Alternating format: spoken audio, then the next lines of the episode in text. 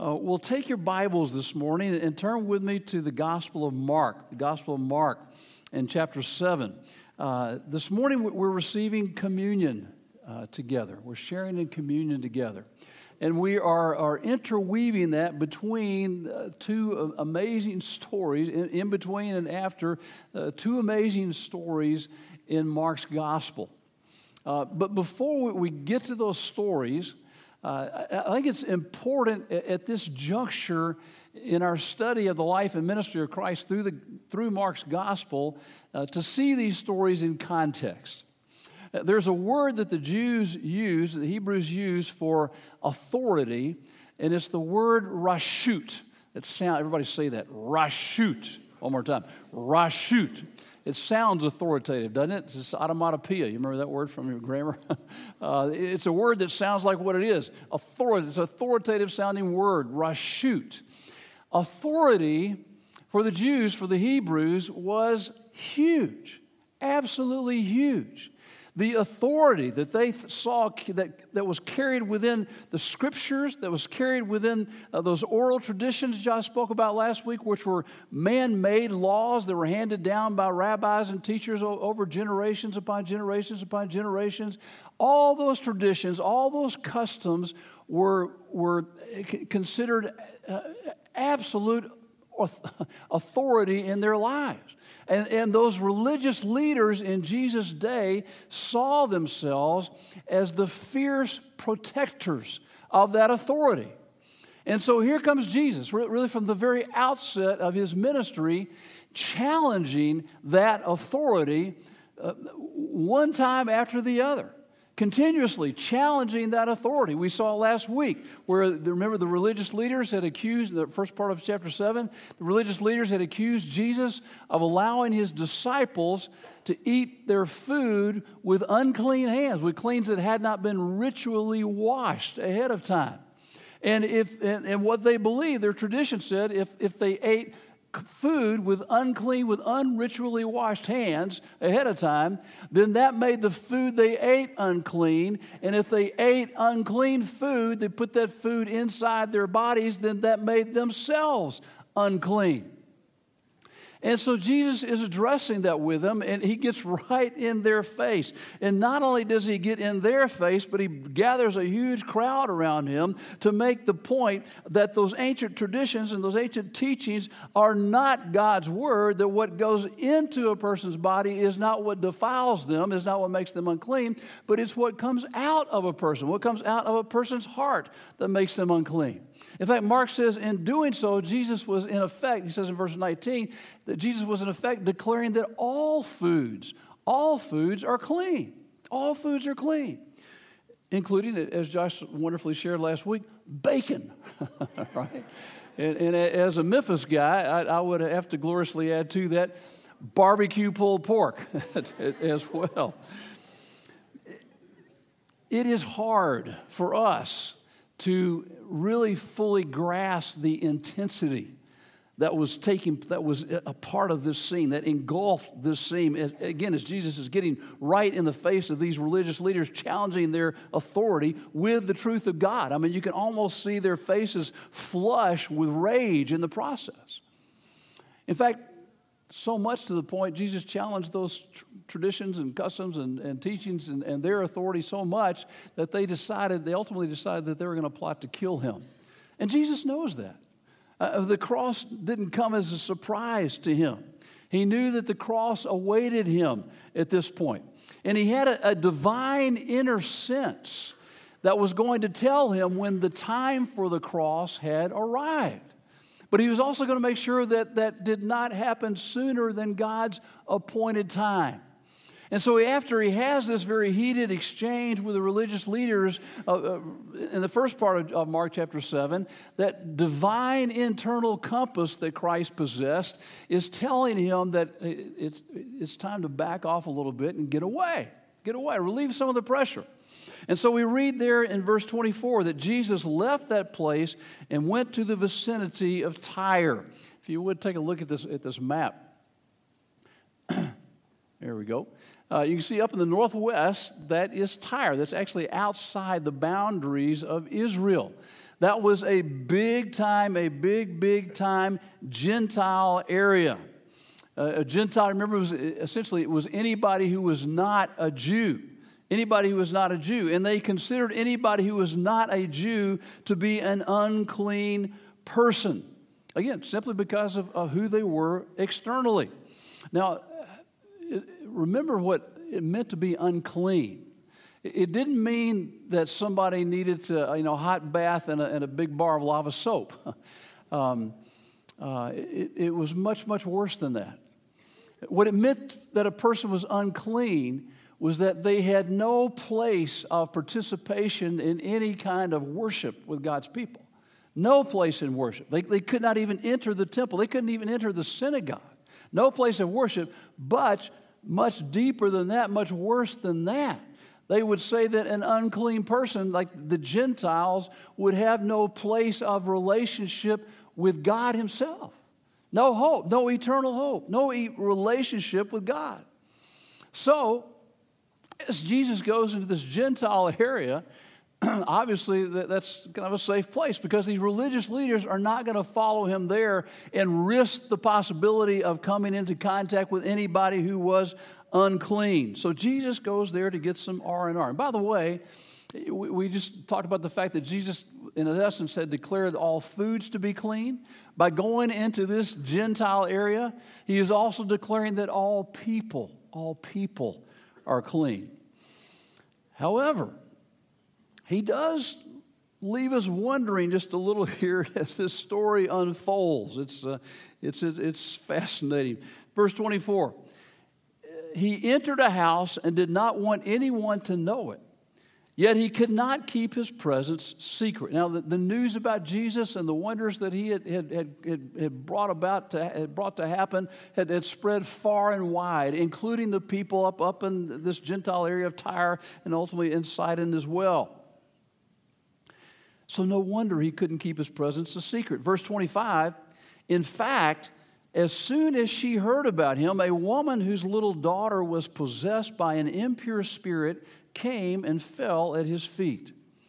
The woman was a Greek, born in Syrian Phoenicia. She begged Jesus to drive the demon out of her daughter. Now, this woman knows as she comes to Jesus that she's coming with, three strikes against her. First of all, she just barges in without asking for permission to come in. And second of all, she knows that she, as a Gentile and a woman, is approaching a Jewish male who comes from a culture that is highly male oriented. But third of all, she knows that as a Gentile, not to mention a Gentile with a demon possessed daughter that has an unclean spirit, she knows very well that any respectable Jew would consider her to be unclean and thereby would not want to be in contact with her. Yet, in spite of those barriers, she approaches Jesus. She begs him to heal her daughter. That word beg there means that she didn't just ask once, but she kept on begging. Look at Jesus' response in verse 27. First, let the children eat all they want, he told her. For it is not right to take the children's bread and toss it to the dogs. I mean, you read that and you go, whoa, I mean, is Jesus having a bad day here or what? You know, what, what in the world is going on? Well, as a master teacher, for the purpose of building faith, Jesus would, would sometimes, more than sometimes, employ what theologians refer to as deliberately induced frustration.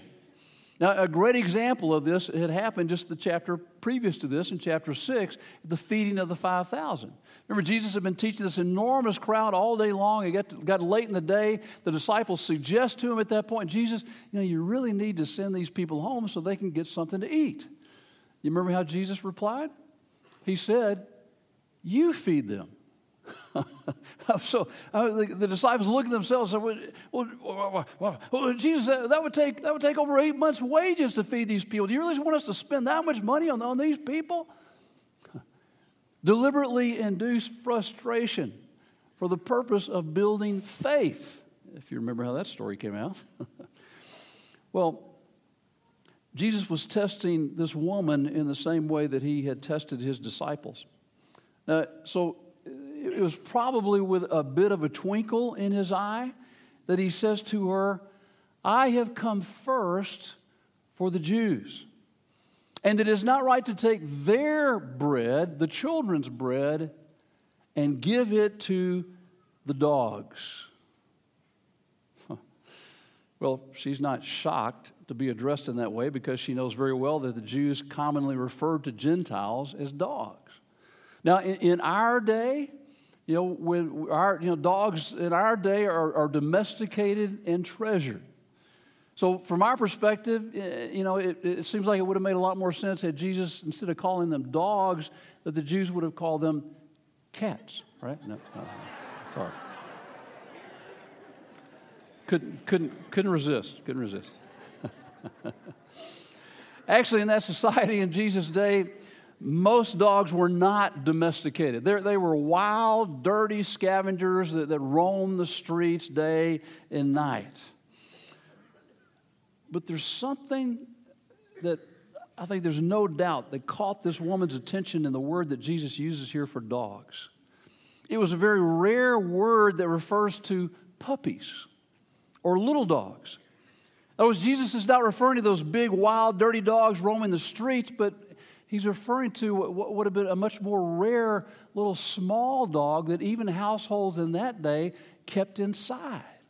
In fact, it, it, it, Mark doesn't say this, but, but I wouldn't be surprised if the home that he was in, the house he was in, maybe had a little dog at that point. Dogs like our little dog named Millie that uh, unfortunately died this, this, uh, this past year. But when Millie was around and our, our grandkids were still taking their meals in high chairs, now you've seen how this works. Um, you know, some food would be accidentally spilled to the floor and Millie would gobble that up. But then they, they, it didn't take them long as they, as they got a little bit older to figure out they could have this fun little game where they could actually throw food onto the floor and Millie would eat it up. I mean, we rarely had to even clean the floor because Millie would, would eat everything up, everything that was accidentally dropped as well as that which was intentionally tossed her way. Well, that's the kind of dog that Jesus is talking about here. That's the kind of dog. He's essentially opening the door for faith on her part, on this woman's part. And sure enough, she steps right through it. Look at her reply in verse 28 Lord, she replied, very likely with a twinkle in her eye as well. Even the dogs under the table eat the children's crumbs.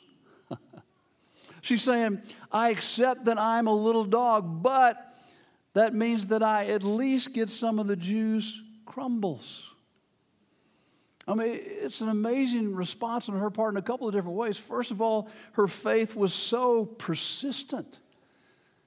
You know, yes, obviously she has a, a, a, very deep concern for her child, for her daughter. But she's also expressing here a real hope in the compassion and power of Christ.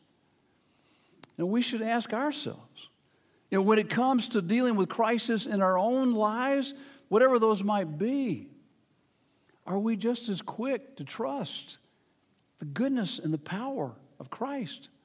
Are we willing to persist in faith, or do we just kind of tend to give up too easy? Do we persist in prayer, persistently trusting in the heart of Christ? And notice that her response also uh, was amazing because of her humility. I mean, she, she was just called a dog, but, but she, she doesn't stomp off in a rebuffed huff saying, Oh, I, I dare he call me a dog. No. She humbly accepted the fact that there was really nothing about her or who she was that deserved Christ's help. What humility is that? She was depending completely upon the goodness of Christ and not on any of her own. She was saying, Lord, please, please give me what I know I do not deserve, purely on the basis of your goodness. Verses 29 and 30. Then he told her, For such a reply you may go. The demon has left your daughter. She went home and found her child lying on the bed and the demon gone. So Jesus just provided for this woman what he provided for everyone else who ever came to him seeking his help, who had a need.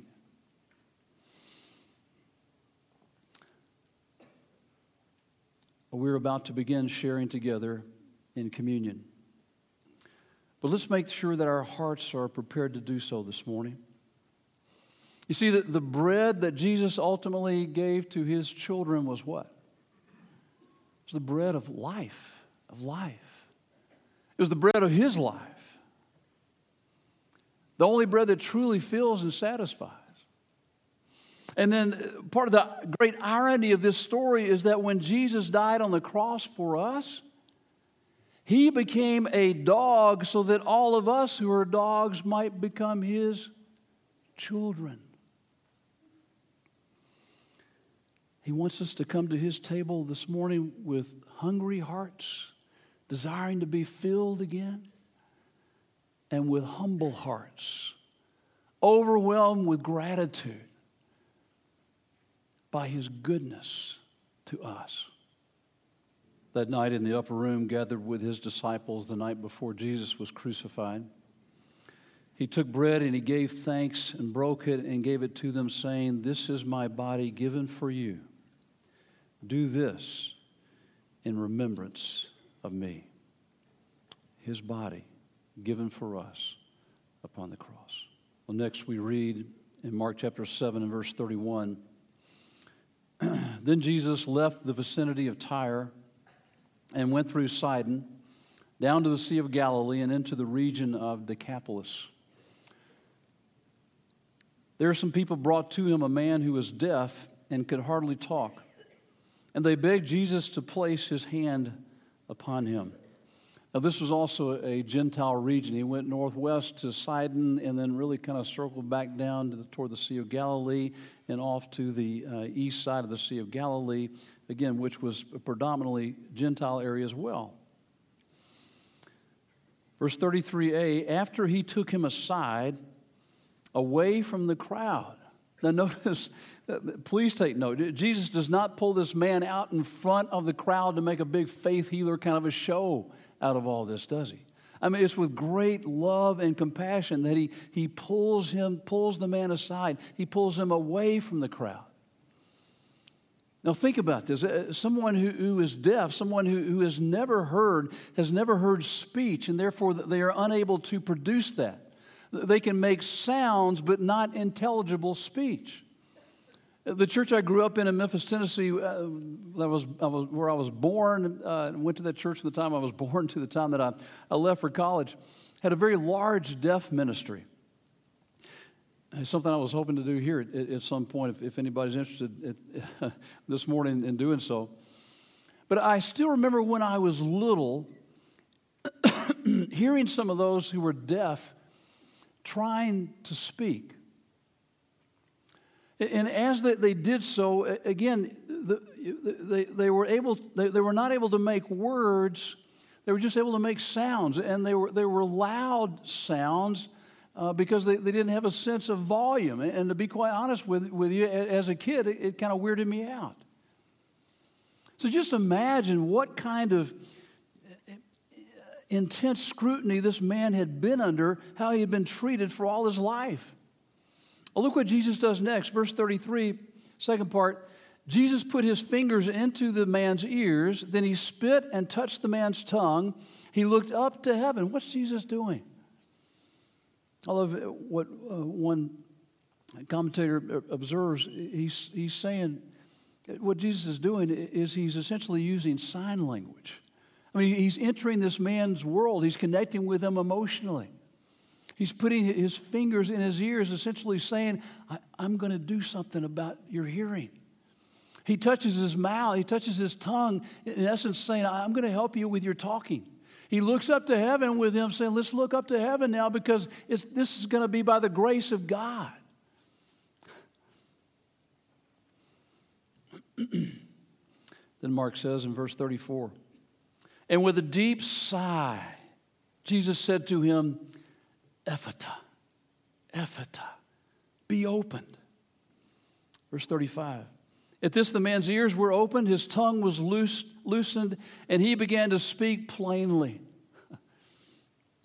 As a I went through this, I couldn't help but think back to some of those people, dear, dear people that I knew back in Memphis, some who were parents of, of, of kids that became good friends of mine, as to, as to how, how amazing this would have been had it happened to one of them. Literally, the verse says, the man's ears were opened and the chain on his tongue was loosened. In other words, Jesus sets free yet another captive. Verse 36 Jesus commanded them not to tell anyone, but the more he did so, the more they kept talking about it. People were overwhelmed with amazement. He has done everything well, they said. He even makes the deaf hear and the mute speak. Now, make careful note here because Mark intends us as the readers to make a very important connection with that last statement when he said, even, He even makes the deaf hear and the mute speak.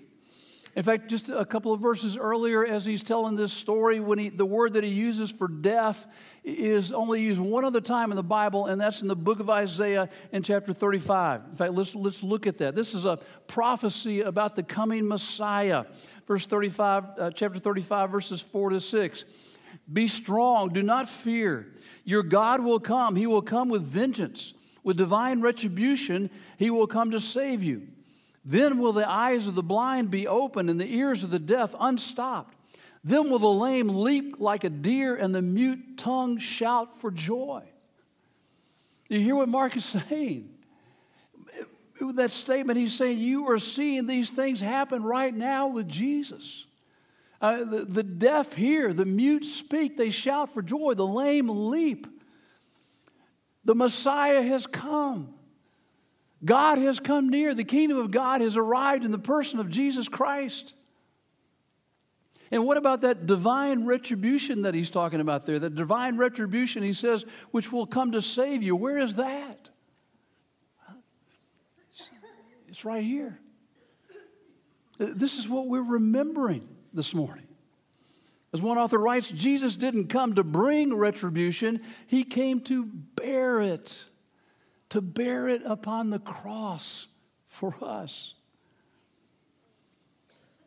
According to 2 Corinthians 5:21, God says it was on the cross that God made him who had no sin to be sin for us, so that in him we might become the righteousness of God.